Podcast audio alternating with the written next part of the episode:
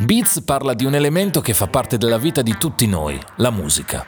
Lo fa con l'obiettivo di generare un dibattito, offrendo spunti e riflessioni da prospettive diverse.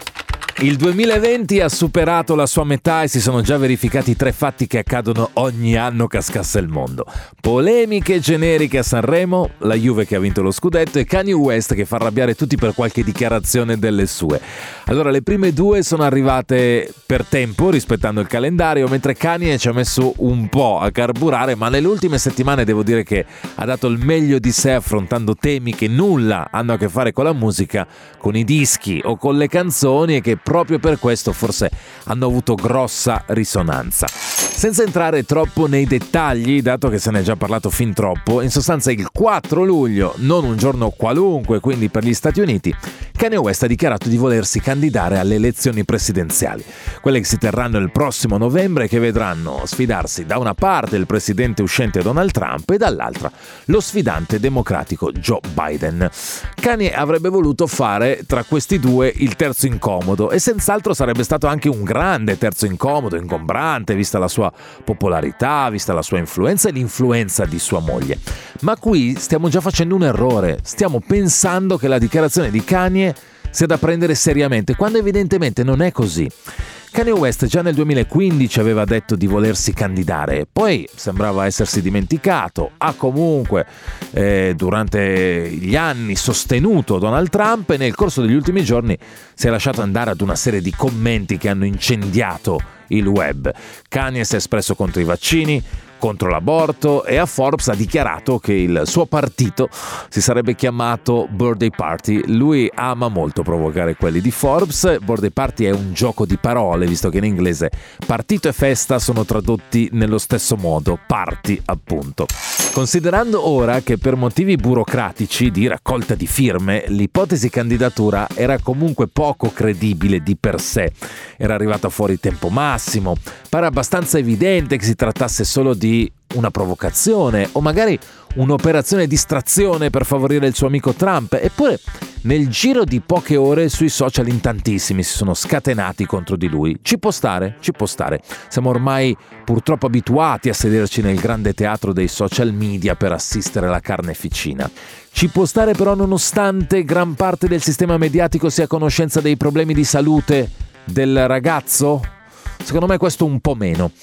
Non sta bene, lo sanno tutti, soffre di bipolarismo, è una cosa seria, qualche anno fa è stato ricoverato per disturbi mentali, forse però ad una star non è più concesso di stare male e questo devo dire che è molto triste. La vera domanda comunque che è nata dentro di me mentre scendeva la ghigliottina su Kanye West è stata un'altra, sono sincero. E la domanda è un po' questa, come si fa a scrivere a questo signore torna a fare la musica di merda che hai sempre fatto.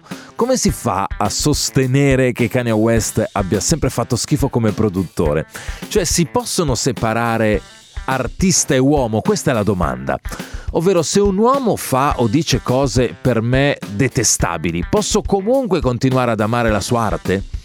La risposta più scontata sarebbe sì, perché si tratta di mondi separati, ma la faccenda è molto più complessa. Io sinceramente qualsiasi cosa dica Kanye non mi importa e non mi porta a cancellare quello che ha fatto nel corso di una carriera. Non ho nessuna esitazione nel dire e sostenere che Kanye West è uno dei più grandi artisti di questo nuovo secolo.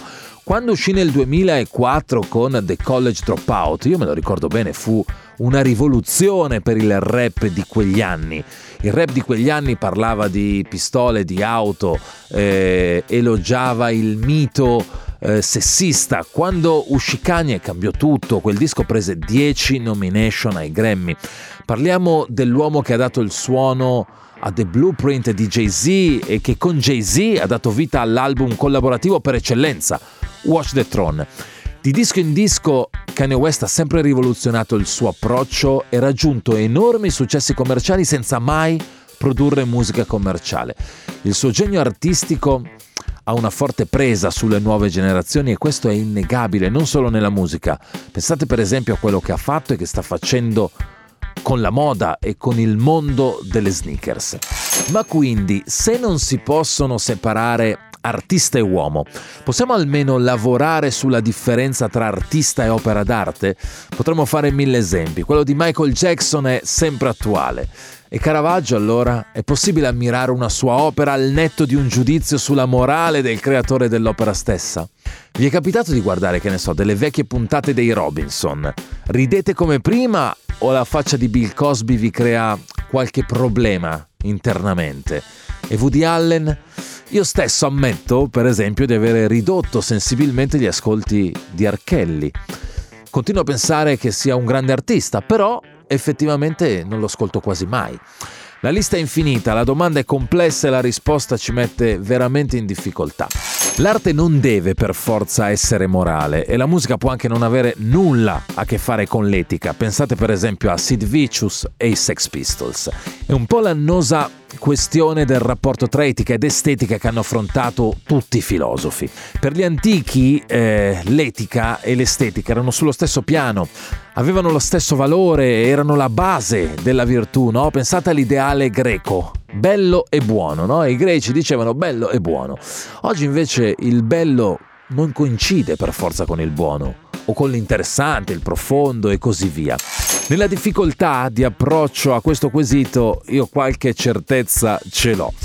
Primo, non vedo l'ora comunque di ascoltare il nuovo album di Kanye West e secondo, qualsiasi cosa faccia o dica o dirà questo signore resterà sempre un rivoluzionario al quale tutti noi amanti del genere, parlo del rap in questo momento, dobbiamo dire per forza grazie per i territori inesplorati che ci ha fatto conoscere. Beats è una produzione Dopcast.